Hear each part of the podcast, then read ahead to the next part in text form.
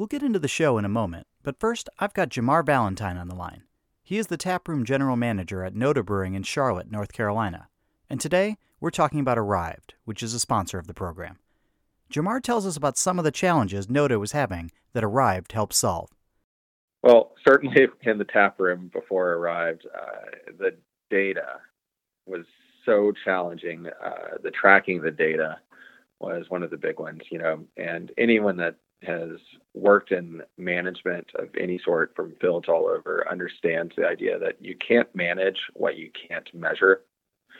Uh, and without quick access to a lot of data, uh, you know, we were certainly held behind. It certainly slowed us down a bit. Not just uh, how the data was tracked, but even how the data was presented um, being able to have access to digitally make adjustments very quickly without even being present in the tap room. I could be out in the lake somewhere and then make an adjustment as necessitated, or uh, even pull up checks uh, and send a guest a copy of a receipt uh, before hopping on an airplane if need be. Uh, so, you know, the convenience factor has certainly increased. The ability to pull up data uh, long term, short term, it's been fantastic. We're excited to have Arryved as a sponsor of the Beer Edge podcast, and Jamar Valentine of Noda Brewing will be back with us at the bottom of the program. But in the interim, I'd invite folks to check out Arryved's website at arryved.com for more information on how it can help your business. That's arrived with a Y, A R R Y V E D dot com. The best brewmasters are obsessed with creating a high quality, consistent product. That means reducing mash viscosity for better wort separation and increasing brewhouse efficiency. Ultraflow Max from Novozymes helps you achieve both. It's time to brew with enzymes. Increase your brewhouse efficiency and achieve faster filtration today with Ultraflow Max. Order a free sample today at www.brewingwithenzymes.com slash beeredge.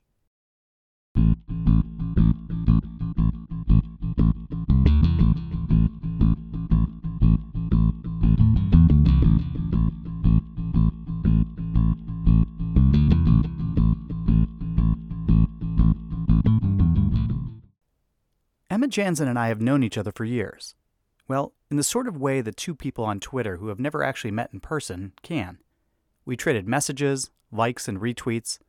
She's a talented writer and photographer who possesses a great eye for detail while not losing focus on the story. She's someone whose work I've followed for a long time. Her career is a melange of multimedia endeavors. After focusing on audio and video editing, she graduated with a degree in film she didn't plan on becoming a journalist, but her background skills set her up perfectly for the new coming age of reporting and social media. Emma started her career working at the Austin American Statesman newspaper in Texas after college.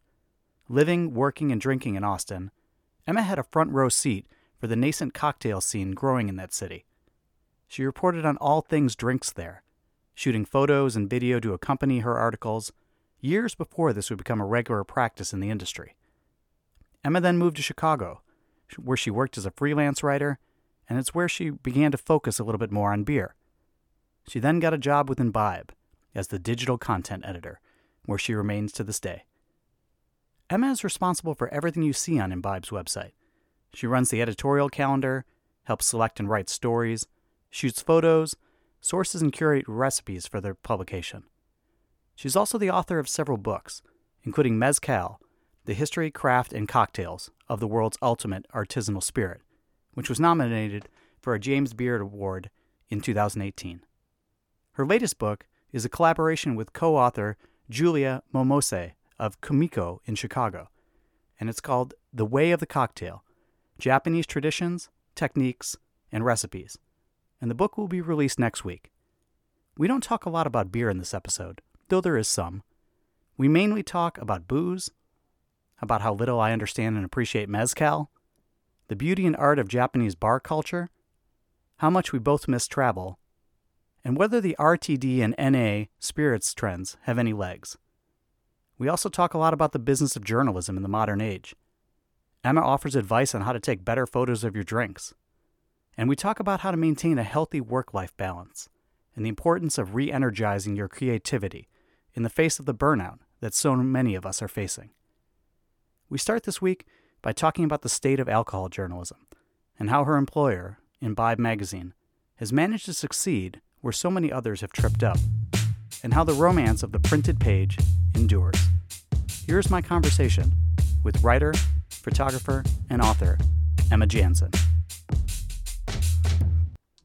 Imbibe is one of those you know lasting stalwart brands at this point that has managed yeah. to to bridge both the digital gap but also you know maintains a you know a vibrant print presence hmm Yeah, for sure. It, there's nothing um there's nothing nicer than having that magazine show up yeah. and you know you can sit on the couch and flip through it and and not have to be glued to your phone like we are you know i mean i am all day every right. day for work so and in your work as digital editor what does that entail yeah so um so as digital editor i um I am responsible for pretty much everything you see on the website. So I manage our editorial calendar, um, kind of deciding, you know, what's going to go up and when. Um, and right now we don't um, we don't have freelancers for the website. So all the content that you're going to see up there, all the stories, um, are either um, coming over from the print edition, like we do a select number of articles per issue or things that I've written or um, that my colleagues have mm-hmm. written. Um, so it's a little bit of that. It's it's a lot of recipe sourcing. It's a lot of um, photography sourcing and editing, um, and um, and again, you know, I also like I shoot. I'll shoot photos for recipes every once in a while, and um, yeah, and then I also um, I also populate our uh, Twitter and Facebook feeds um, at the moment. So it's it's it's a little bit of everything, and then I also do sit in on all the print meetings, and I help. Um, you know, I give my opinions about mm, should we run this story or that story, which issue should we do it in, and every once in a while, I'll also help out. You know, with stuff in print. So a couple years ago, I think it was right before the pandemic hit, we had this large package on agave spirits. Um, which I, I kind of took point on and um, which was uh, a lot of fun because I do love I do love working um, in print. It's just you know it's it's a little bit different than mm-hmm. writing for the website. So um, I do like I like that mix uh, a lot. Yeah. And you have a background, as you noted, in, in visual arts, vi- you know, video editing. We talked about how that's just such a huge benefit now, and you know how you know visual and written reporting used to be very separate beats. What is mm-hmm. sort of the advice that you can give either to you know journalists or even just novices to improve their you know photographic work? You know, folks, and I will have some show notes here to link up you know to, to Emma's work both for Imbibe and uh, just on her own Instagram. And you, know, your work is always you know visually very attractive and just it's it's eye catching and it it clearly shows a level of expertise that it goes far beyond you know anything that I or or many others can do. So, what advice do you have for folks who are looking to just improve, you know, especially their drinks photography? Wow, you really made me sound awesome. Thank you. I'm flattered. Um, yeah, you know, it, it it's great right now because there are so many resources. Um, it, not just resources, but but access to the technology, right? Mm-hmm. Um, you one of the photographers that I really love in the food and drink space, and one that um, you know I think I learned the most from just by studying her work early on. Uh, her name is uh, Penny De Los Santos, and I haven't um, actually. Uh, she used to be Texas based. I don't know if she is anymore, um, but she she said this thing that that really changed a game for me a long time ago, and that was um, you know, it doesn't matter what camera you're using. The thing about getting good photos is working on the way that you see things, right? Mm-hmm. So the mm-hmm. way that you look at your subject and and then the way that you train yourself things like composition and uh, how to work with light and things of that nature and so the cool thing is i do shoot a lot on my iphone um, I went to uh, Japan a couple years ago and um, I shot almost entirely on my iPhone, and I was really happy with the, the way a lot of those turned out. Um, but yeah, she's fabulous. And um, she did a CreativeLive class a few years ago. And now I can't remember when this was, but um, I can send you the link for that. Um, it was called The Principles of Food Photography. Mm. And it was um, largely about food, but there are so many things. I mean, the thing about drink photography, I think, is you have to learn the medium first, right? And then especially with food, there are so many lessons that you can take from those kinds of things and apply them to cocktails. Um, the other photographer who I love and I learned, like, I, I really studied his work and learned so much about drinks photography was Daniel Krieger. Um, he was based in New York and um, he did shoot a lot of, of drinks and cocktails and things and and so um, he's another really good one to look at he also did a video series um, that I watched and I took a lot away from. I'll have to dig that up and, and send it to you as well.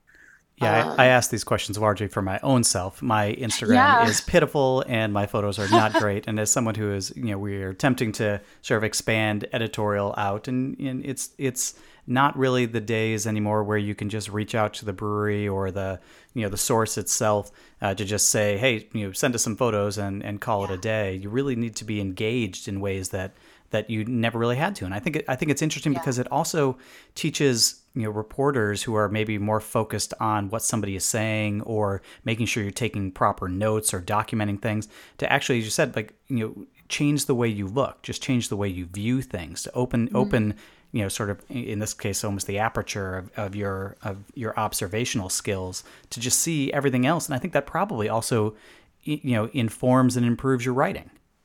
Yeah, totally.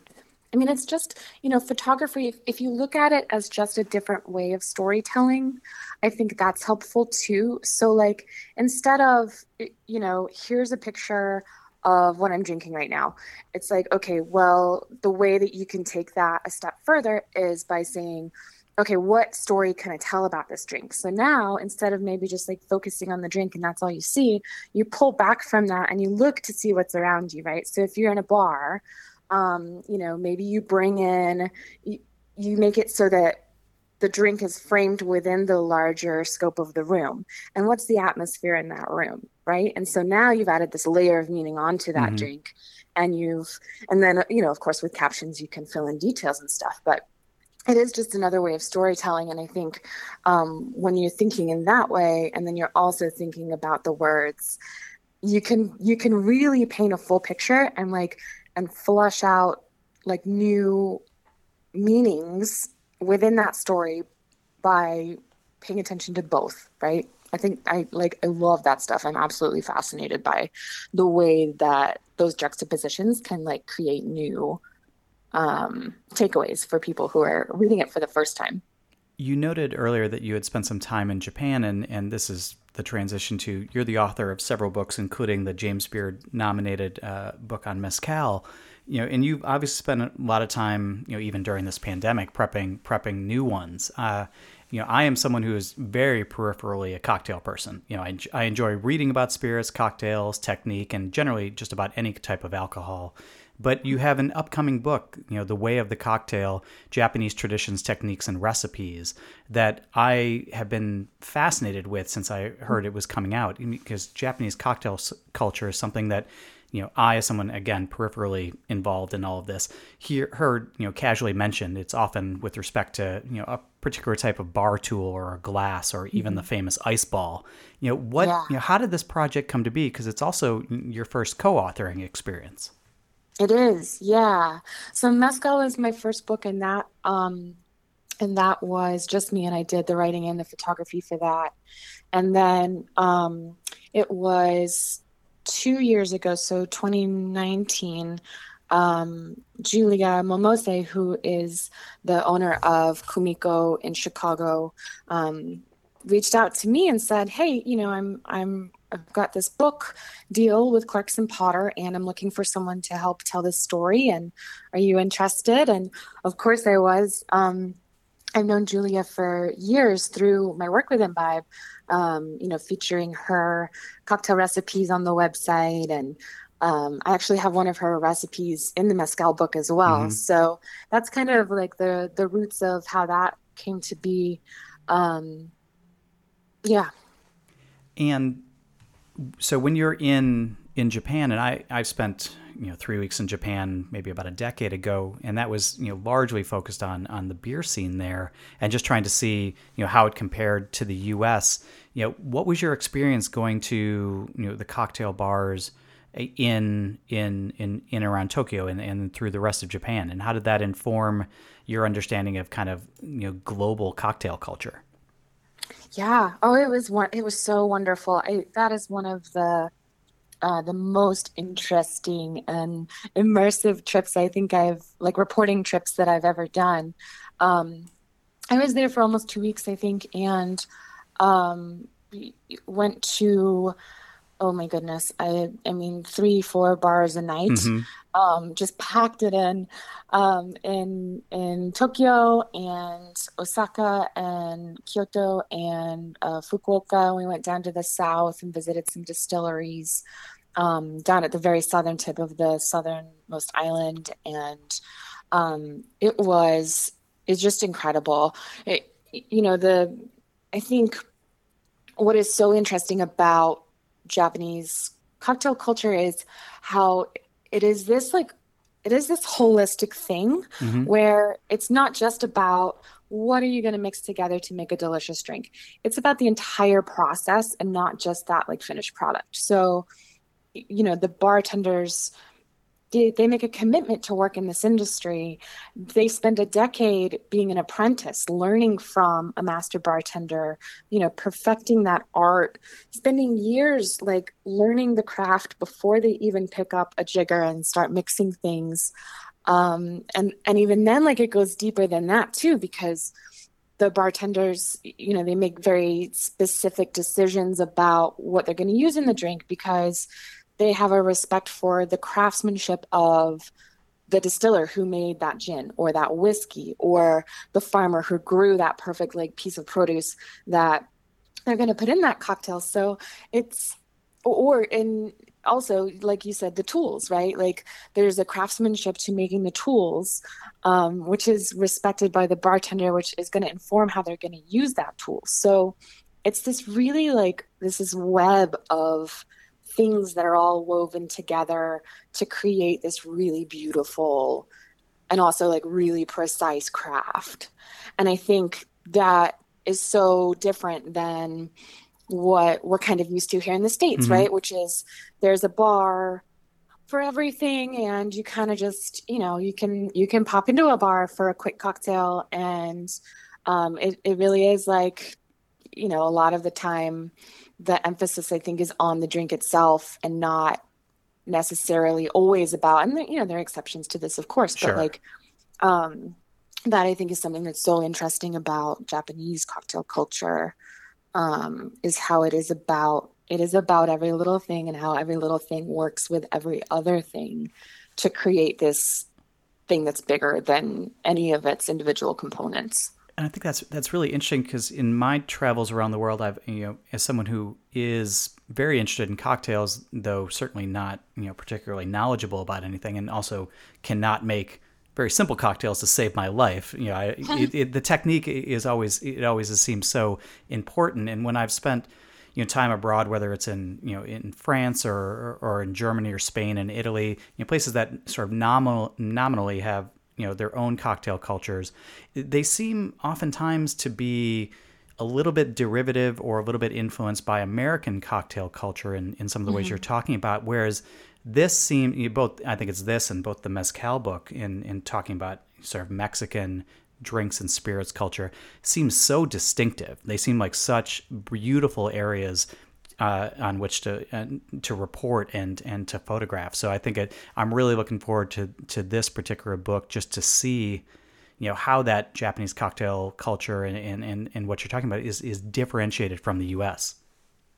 Thanks. Yeah, you know, and it's funny too because something that I didn't really realize going into that book um, is is the uh, the fact that so much like so much of what Japanese cocktail culture is today started with an American, like an understanding of cocktail culture in America, and then it was just kind of filtered through this cultural lens, mm-hmm. um, and and adopted by this country, and then transformed into something that I think is uniquely their own.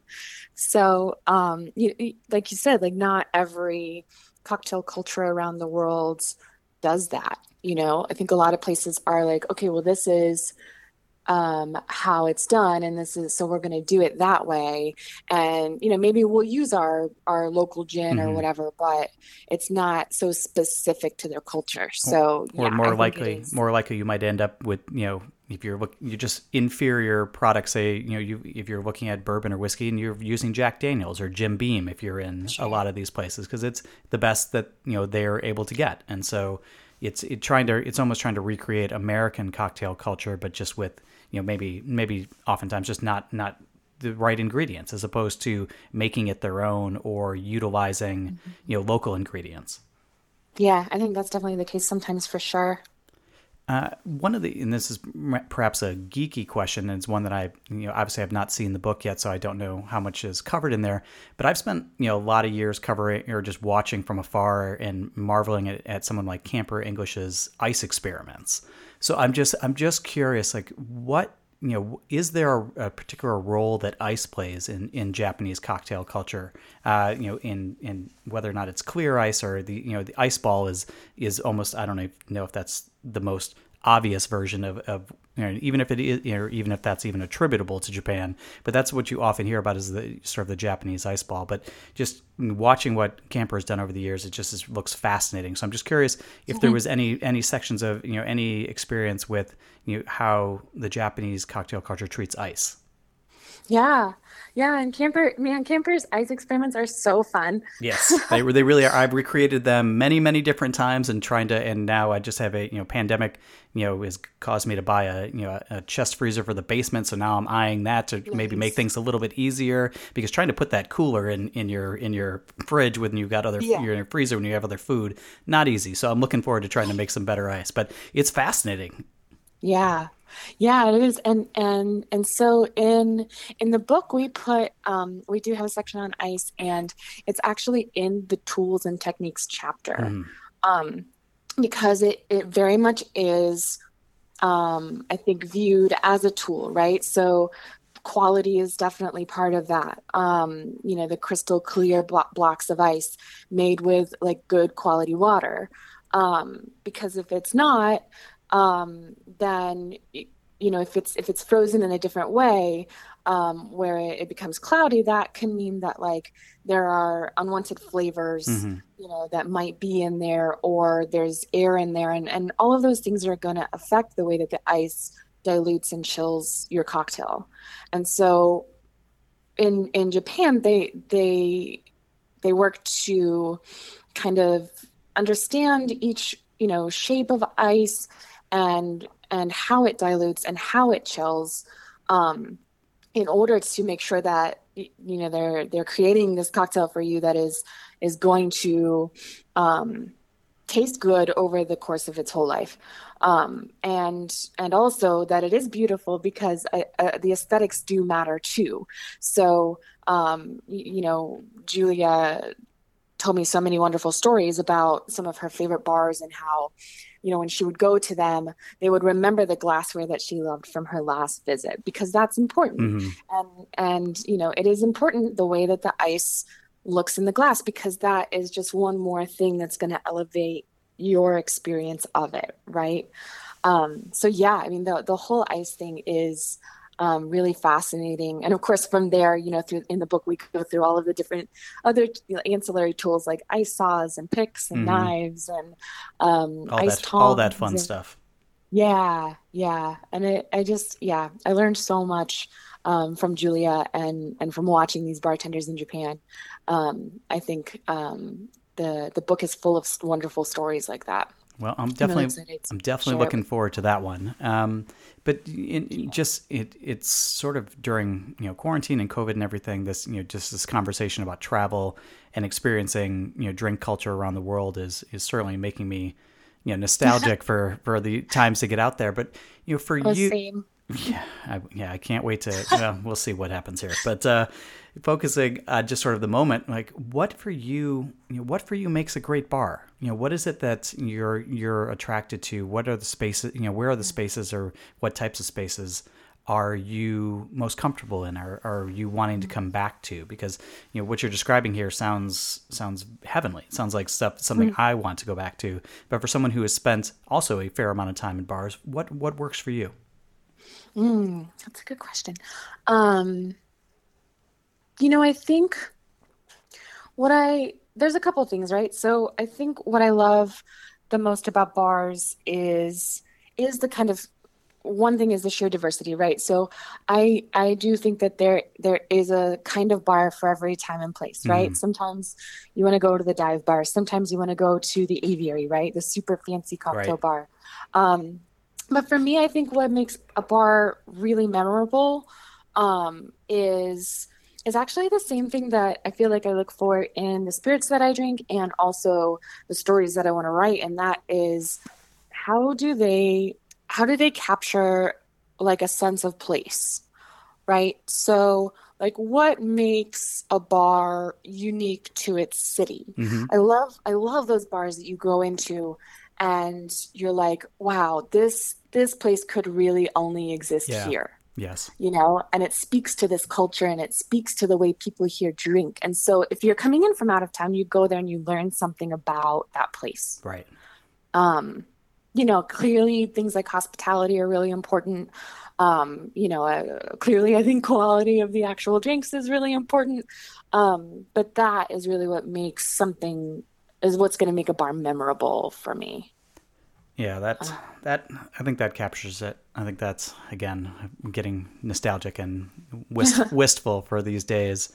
Um, yeah. One of the you know the other obviously the other main book you've you know put out is mezcal, and uh, you know I've heard you interviewed previously about it. But what was it like? You know, just listening to those interviews and and sort of going through it, it just it opens up a whole area of drinking culture that I was not particularly you know, familiar with. Part of it is that I am, you know, while I love drinking, you know, anything of all, basically of all types, mezcal for me has actually been one of the more challenging spirits to mm. handle. I am someone who, you know, my palate can get overwhelmed pretty quickly. I'm I'm well known as a as a resolute lager and Helles drinker. Uh, mm. I don't like to think I have a, a baby palate, but you know, you know, and I I can drink some smoked beer, but in in sort of limited measure. But for me, mezcal has taken years, and I'm finally I think turning the corner on it.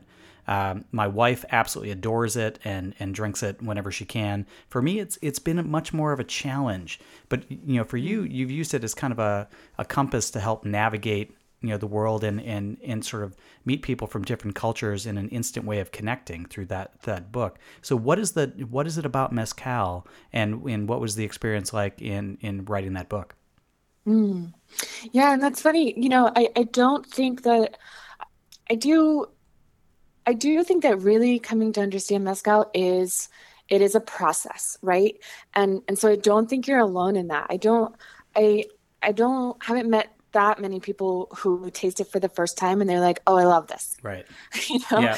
um, there is a learning curve, and I think part of the reason for that is because it is such a diverse spirit. So, and this is also like w- one of the things that I absolutely love about it and why I think I keep coming back to it and keep coming back to that world um, to learn more about it because it is this endless well of of diversity. So, um, you know, mezcal is made uh, all across Mexico, right? And um, and has been for for centuries. So um, every region has different agaves, mm-hmm. right? It all starts with a raw product. Uh, but every region, and even sometimes, you know, towns, smaller towns within a region um, or within a state uh, are, are going to have different agave, different kinds of agaves. They're going to have different terroir, right? The actual climate, the soil. Um, and then there's also cultural differences and and differences in tradition and customs um, eh, you know even within the same uh, village you can have um, you, know, like let's use uh, Santa Catarina Minas as an example. So you're in this small place in Oaxaca, and the regional tradition there is to use clay uh, pot stills instead of, um, you know, steel or copper. And um, so that is generally something that people do there. But if you have a mezcal from, uh, you know, this producer versus this other producer, they could also still taste wildly different from one hmm. another. Mm. So that is, I think, what something that does make it this wonderful, like explosive world of of um, discovery. Uh, you know, if coming from an outsider's perspective, right, coming from like mm. an hmm. American perspective. Um, it is so deeply steeped in these traditions and and that's what what makes it really beautiful um, and interesting. I think that's really what draws me to it. I think I need to redouble my efforts on mezcal and find find a local bartender. You know, I've, I've got one particular yeah. friend in mind who can who seems to be have some expertise in this, and have him walk me through you know these different types because I I'm sort of stereotyping it a little bit as you know as almost a singular flavor where it seems yeah. you know, from your description it, it's so much more varied and, and diverse and um, just a product that I feel like you really could kind of get lost in.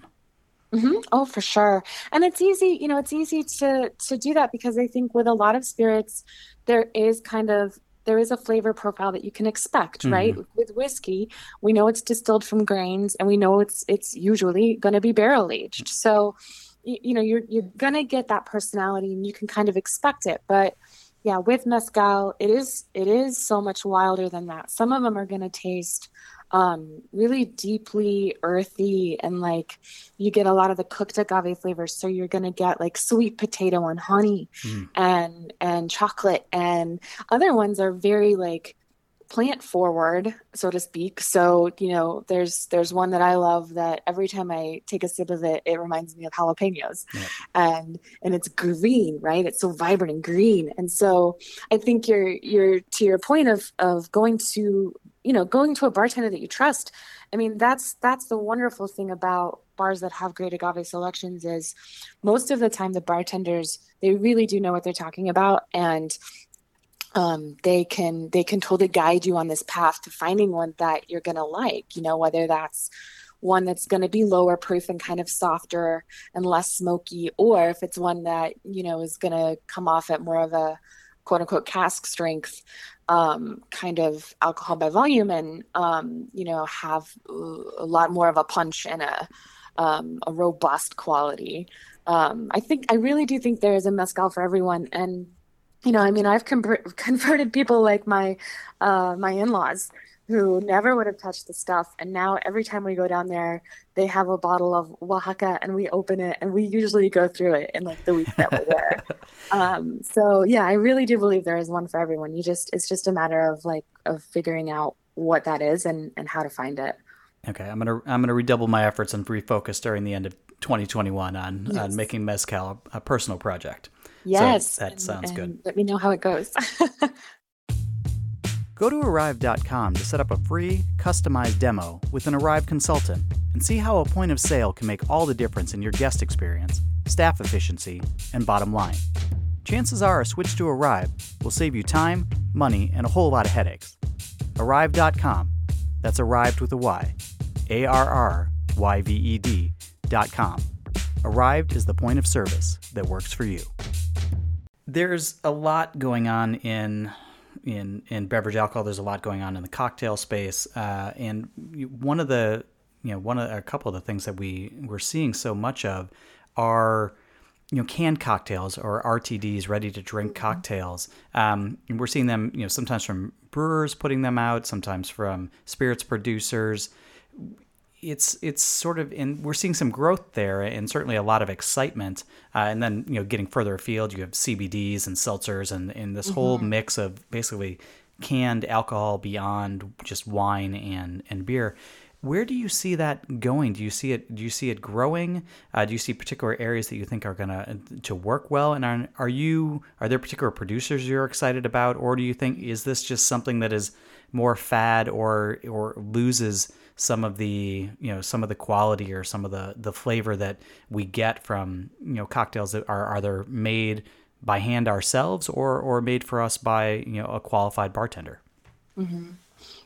Yeah, at first, you know, when the when this RTD canned cocktail thing really started, I was I was just not interested yeah. at all, right? Like I think for a lot of the reasons um, that we've kind of been talking about, you know, I think cocktails are about so much more than just that liquid in that glass. Right. Right. It's about the bar and, and what kind of music are they playing at the bar and what like how how does the light come in through that window and hit your glass and you're talking to the bartender and you're hanging out with other people and and maybe you're learning something new about you know this gin from Scandinavia mm-hmm. or or whatever but it's it's about that experience right and so to capture that experience in a can um yeah i don't know right yeah. so i was i was very skeptical and also i felt like as we started to get samples at imbibe you, you know i try to say i try to say yes to most of them because I, I do want to get a sense for that category because like you said i mean explosive growth um, over the last just couple of years even um, the quality has really improved. Hmm. I think there were a lot of really bad ones out there. Yeah. Um, and and now it, there are really good ones um, that that I think are worth giving a try. And and I think the pandemic was a big big element in how my perspective shifted because um, you know when you're not allowed to go to a bar right. and get that experience um, that's kind of when you know i was like okay I, I think I'm, I'm getting it right there is a place and now i do think even though like i of course like i could go to a bar tonight if i wanted to um, but I think there is a place and a time for for canned cocktails. Uh, you know, at the end of a really long day when I've been you know writing all day and I don't have any brain power left. Right. I I'm gonna go to the fridge and I'm gonna grab one and I'm gonna like feel good about that if the quality is good. Um, and also you can turn it into a social thing if you want to, right? Because of the like the portability, um, the to go ness of RTDs. Right, right. You know, take a cooler with your friends out to the river or whatever. Um, that's great um, some of the ones that I have been that that stand out. Um, recently, I tried the new uh, spritzes from Luxardo, um, the Italian mm-hmm. spirits company, and they were absolutely delightful. I mean, it, I don't I don't find many canned cocktails that when you drink them they taste like you had mixed them yourself. Mm-hmm. and those were definitely like that. And i was really impressed. Um, i really like um, the craft house line by charles joly. He um, was a chicago bartender. He um, was at the aviary and, and mm-hmm. the drawing room. And um, did the Diageo World's Class Bartender Award thing, and um, those I think are are really lovely. They package them um, in in um, aluminum, but well, I don't know. I mean, most cans are aluminum.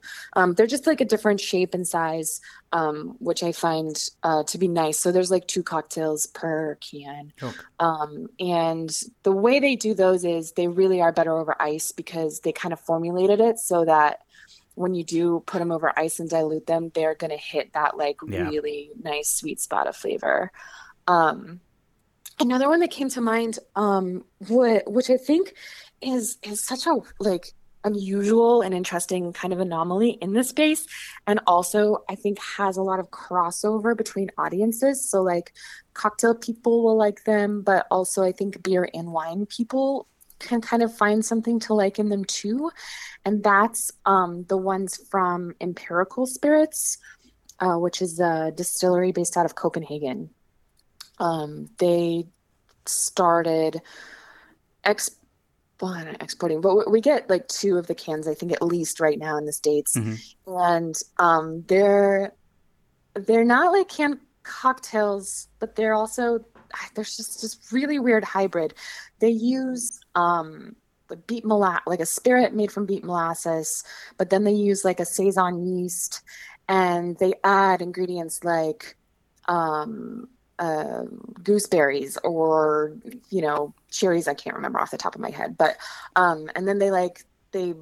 So the result is this interesting thing. It almost tastes kind of like a sour beer at Okay. times, but the flavors are really bright and beautiful, and and they kind of scratch that itch when you're like, I don't really know if I want you know a cocktail or um, you know a spritz or a glass of like Lambrusco, or maybe I do want a sour beer, but I want it to be a little higher proof or Mhm. with a little bit more body and structure. Um, so those are super cool. Well, I'm sold on that. That is that is Yeah. a description. The description that last two sentences you just spoke are me are me a lot of the time. I don't know what you know. I don't know what I want out of those, but you know, to find something Yeah. that can kind of bridge that gap uh, would be great. One of the other sort of trends that has been kicking around in cocktails for the last couple of years that is sort of beginning to percolate a little bit more to the surface is NA or non-alcoholic spirits. Um, Mm-hmm. I, I, it's one of those things that I have not, I don't have a ton of experience with it, but I imagine you might have, you know, much more than myself. Is there, is there any there there? Do they have a place? Are there certain ones, you know, say a, a gin version, you know, that's that's manufactured to, to taste like that, that are better than than perhaps others, like a bourbon? Um, what's the, you know, what's the status of NA, uh, NA spirits? hmm Yeah, that's a really interesting space to watch too. Um, I think there's definitely, I mean, I think there is a place for them, um, especially with this rising tide of, um, you know, accepting the fact that not everybody wants to drink for whatever reason. Right. Right. There are a lot of reasons why someone might not be drinking on a particular night or not drinking at all. And I think that the the industry should be accommodating towards that. And um, I think the the NA spirits are um, are another one where you know it just seems like you know, Seedlip Seedlip came out and everyone loved it, and then things just exploded there Mhm. too. And now there are so many. Um, I think we're still just kind of we're seeing you know the beginnings of that becoming a category where there is going to be a lot of quality. Um, right now, most of the ones I taste, I do not like. Yeah.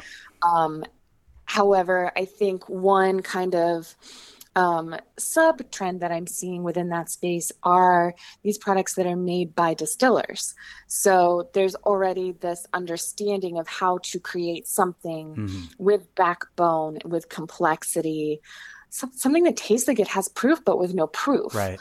Um, there's one that I really fell in love with. Um, they sent me a sample earlier this year. I think it was. Uh, it's called New London Light, and it's it's a non-alcoholic gin, um, made from this English uh, company that that makes gin, like really good gin. Um, and uh, it has become a staple in in my house. You know, there are for the nights that I don't, I want that like really crisp and Mhm. botanical, you know, that that Yep. kiss of a gin tonic, but I don't want the gin. Yep. I put it in there and I honestly can't tell that it's not gin. Like it it has the same structure. I think where they fall flat is when there are a lot that just taste like flavored water. Yeah. And that's not going to hold up with things like citrus. It's not going to hold up with tonic. It's just going to dilute whatever you put with Mhm. it. And what's the point of that, Yeah. right? Um, so yeah, I'm excited to watch that space get better um, as time goes on because I think there is a place for them. Yeah, I'm I'm excited for that as well. And this is, uh, you know, this is interview's been sort of chock full with good advice, and and I've written down a bunch of names here, so I'm looking forward to getting into to many of these products. Um, Awesome. it, over the last few months, uh, you on Twitter, we've had a few interactions, and I and I've sort of been following following your you know conversations that you've sort of been almost thinking aloud sometimes, which you know is actually oftentimes the best type of Twitter, in my opinion. Um, but it's just about having some you know trouble focusing on projects and and the need to give space you know to creative work. And I thought you you I promoted a smart thread that you had about balancing work and life and, and mental health. And when we you know fail to prioritize ourselves, you know our creative energy can suffer. And I definitely felt that post. Uh, how you know how have you learned to sort of re-energize you know your and re you know just restart your creativity without burning out? And um, just what has worked for you? Because I, I certainly have felt that over the last you know few months to a year having yeah. incredible difficulty bringing myself to to write uh, or to edit or to do things that I that I need to be doing, and it just that it just seems so difficult, especially with the lack of travel, the lack of outside connection, mm-hmm. uh, which is fuels at least so much of mine, and I would imagine your your work just having the absence of that and being trapped in sort of the four, you know, four walls of your home, it's it's hard to give space to that creative work and and high, and yeah. just re-energize it. So I was just curious to see you know where your head's at with that. Yeah, you know, I mean, it, it really is an ongoing struggle. Yeah, because, um, you know, burnout is so real. So, yeah, I mean, referencing that that thread you were talking about, basically, um, you know, during the pandemic, um, I I mean I worked myself to the bone and and I've been doing this for years, right? I think especially in an industry like writing, I've always felt like I have to say yes to pretty much everything. Yeah.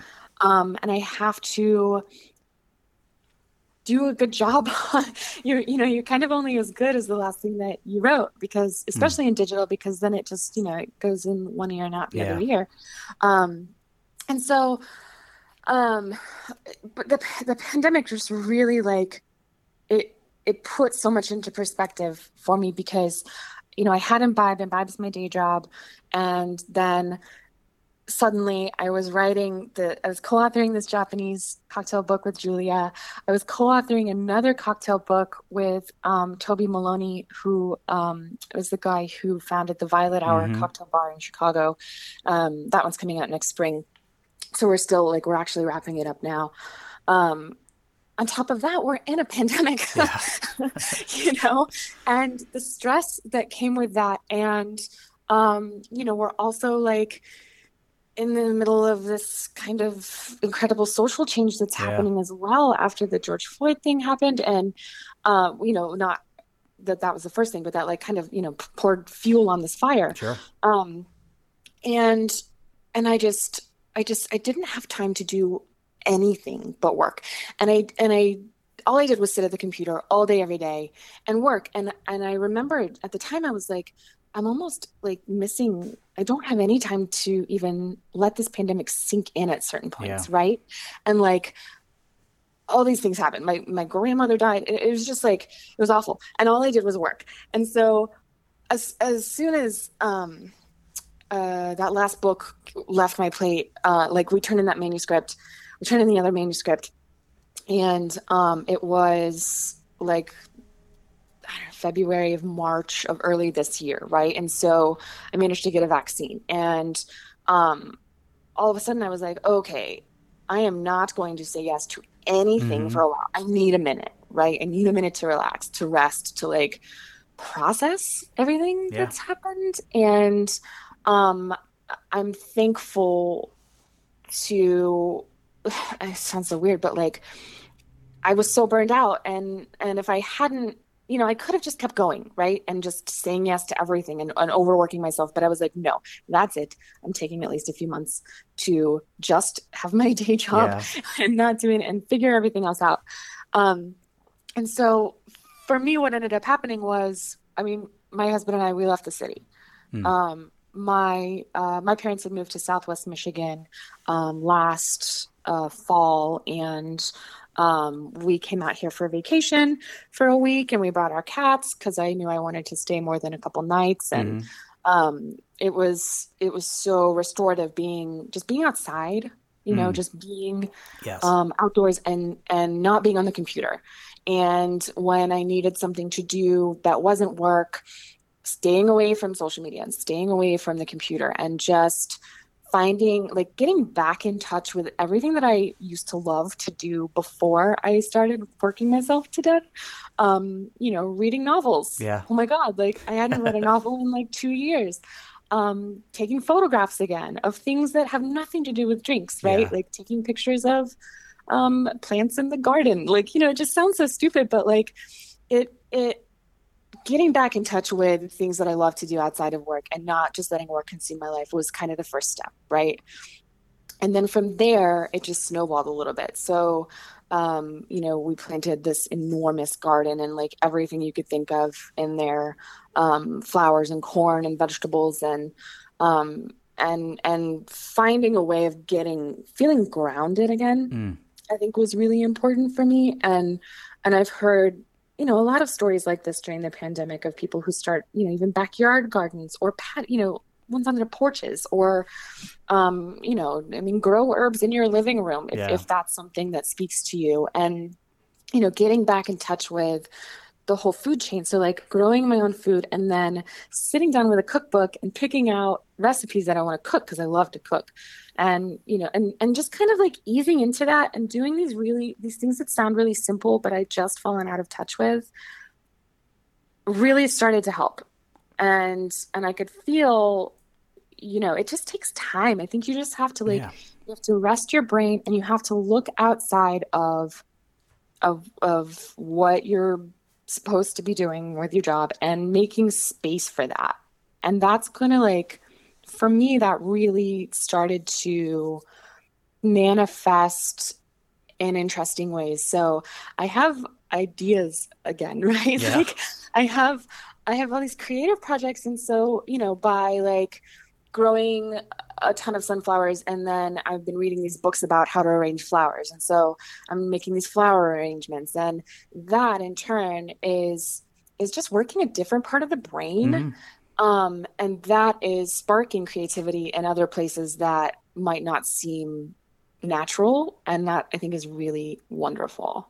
One of the things that I, I feel like and we have we have not talked about it but I think might have been important for you as well uh, is is music and and its mm-hmm. connection to that. And we've seen, you know, I've seen it at least manifest in your work a little bit through, you know, Imbibe's you know happy hour playlists. Uh, can you tell me, you know, about what what what was that about?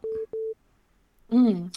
What um you mean like um how did that how did column? yeah so how, how did that come about and and how does that you know, I, we're starting to see some you know brewers and other folks starting to put out you know, just sort of music and and and and, and playlists especially just kind of just trying to reconnect with you know with something that provides them some sort of creative you know spark as well but i've just been mm-hmm. noticing that that um, imbibe has been kind of doing these these happy hour playlists yeah you know that's another thing i think like for me personally it just stimulates a different part of the brain and i think that is is really great. It's it's just so creative in a different way. And I think that's that's a cool thing about creativity too, is I think a lot of a lot of people say, well, you know, you're you're kind of either creative or you're not, or you know, there's only one way to cultivate your creativity. And for me, it's it's it's making sure that I'm incorporating all these different mediums. So, right, it's the visual, the written, the auditory, um, when you work all those different parts of the brain that that i don't know i feel like it makes your brain really happy um, but with the with the imbibe with the spotify series there um, that was something that i was doing organically mm-hmm. on my own for years was was when i was in a bar um, you know and i thought that they had a very specific sound or you know you can, i feel like you can tell when it's intentional right you can tell when you're going mm-hmm. in somewhere right. and they're putting on pandora or yep. top 50 or they're actually putting thought into it mm. and like how does that music create the, an experience right how does it how does it resonate with people on on a different like emotional level um, and how does that influence the way that they're experiencing this bar and that drink and that social moment um, so I have all these have all these playlists, and I actually like I have a bunch that aren't even up on Imbibe. Um, just throughout the years um, of me sitting at the bar and literally shazamming. yeah. but I I love it as a series because it's just another way of telling a story about a place, right? So um, there are, and it's been wonderful getting to talk to um, the people who are creating these playlists and um, hearing about their inspirations um, and, and and then listening to them and seeing how that you know that intention has manifested out like in the real world in this creative way um, i'm trying to think of like some ones that i've really loved. Yeah i asked because uh, recently i've i've been spending a you know some time once a week or so at a local brewery that has a great beer garden here called Notch Brewing Company. They make fantastic lager beer, but the owner uh, Chris Lohring, who's the brewer's been in the business for a very long time, has a very distinct point of view, and and that's both in in visual and certainly as it comes to beer uh, and product, but also in musical taste. And so when I when I step into his space, as I did last Friday night, the playlist and it you know it's you know, I had to ask, is this is this indeed Pandora? Is this playlist? And he was almost offended by the question. You know, just Yeah. how dare you think that I would put on a Pandora station? No, Yeah. Everything about this place is intentional. Why would it also not be down to what Mm. people you know are are listening to? And you feel that when you go into a place that the music does not match the scene and it is very jarring, whether it's you know you know you have heavy metal in a in a low lit cocktail bar. And if you're trying to create a vibe like that that's that's certainly interesting.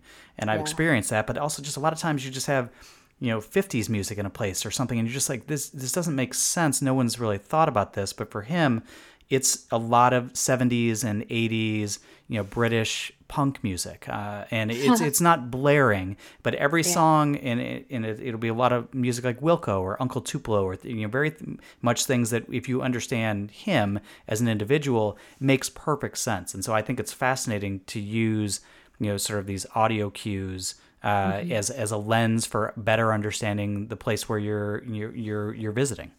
Yeah, yeah, I love that. And I just, I am so drawn to people who take that level of detail into what they do, right? Because I feel like I, I just put a painstaking amount of energy into making sure that the things that I do are intention are, are done with intent, right? Um, and so, yeah, I just, I love nothing more than, than discovering, um, you know, a simpatico spirit in, in a bar or, um, or even just you know another person. I think that's just it's wonderful when it um, when it goes like that. Emma, I want to thank you so much for taking the time. This interview has been a long time coming. We've known each other online for a long time, and I'm hopeful that at some point here in the not too distant future, we'll be able to get together, maybe over a bitter Mai Tai, maybe over some Mezcal, and uh, I can hopefully dazzle you with my very limited knowledge on that subject. That would be wonderful. I would I would love that. Thanks for listening to the Beer Edge podcast. My partner John Holl and I work hard to bring you fresh and insightful content related to the ever changing world of craft beer. We're passionate about beer and independent journalism. If you're interested in supporting Beer Edge, visit our website, beeredge.com, which is updated regularly with new content, interviews, and articles. Please also consider leaving us a review on Apple Podcasts or wherever you get your episodes. You can also subscribe to the Beer Edge newsletter on our website. Is there anyone you think that we should be talking to? Please drop us a line at andy at beeredge.com with your thoughts. Thanks for your support.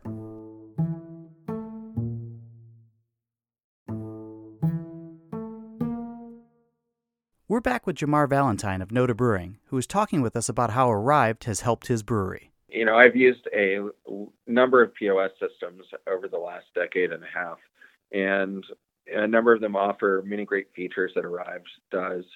Uh, but from the ability to operate in different locations uh, very quickly, from the ability to track data and adjust quickly, uh, and their fast response times, uh, that doesn't even speak to the level of care and personal connection that everyone in the Arryved company seems to approach their work.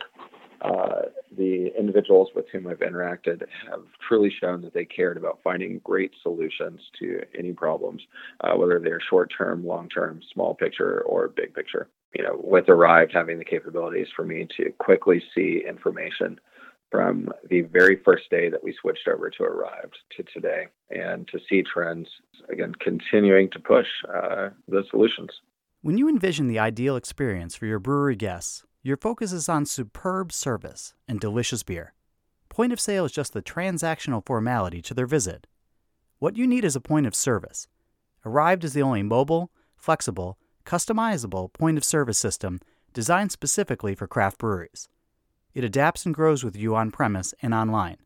Your staff will love the simplicity, your managers will love the world class support team, and your guests will love the seamless ordering experience, and probably order more beer because of it. Save time, money, and headaches with Arryved. The best brewmasters are obsessed with creating a high quality, consistent product.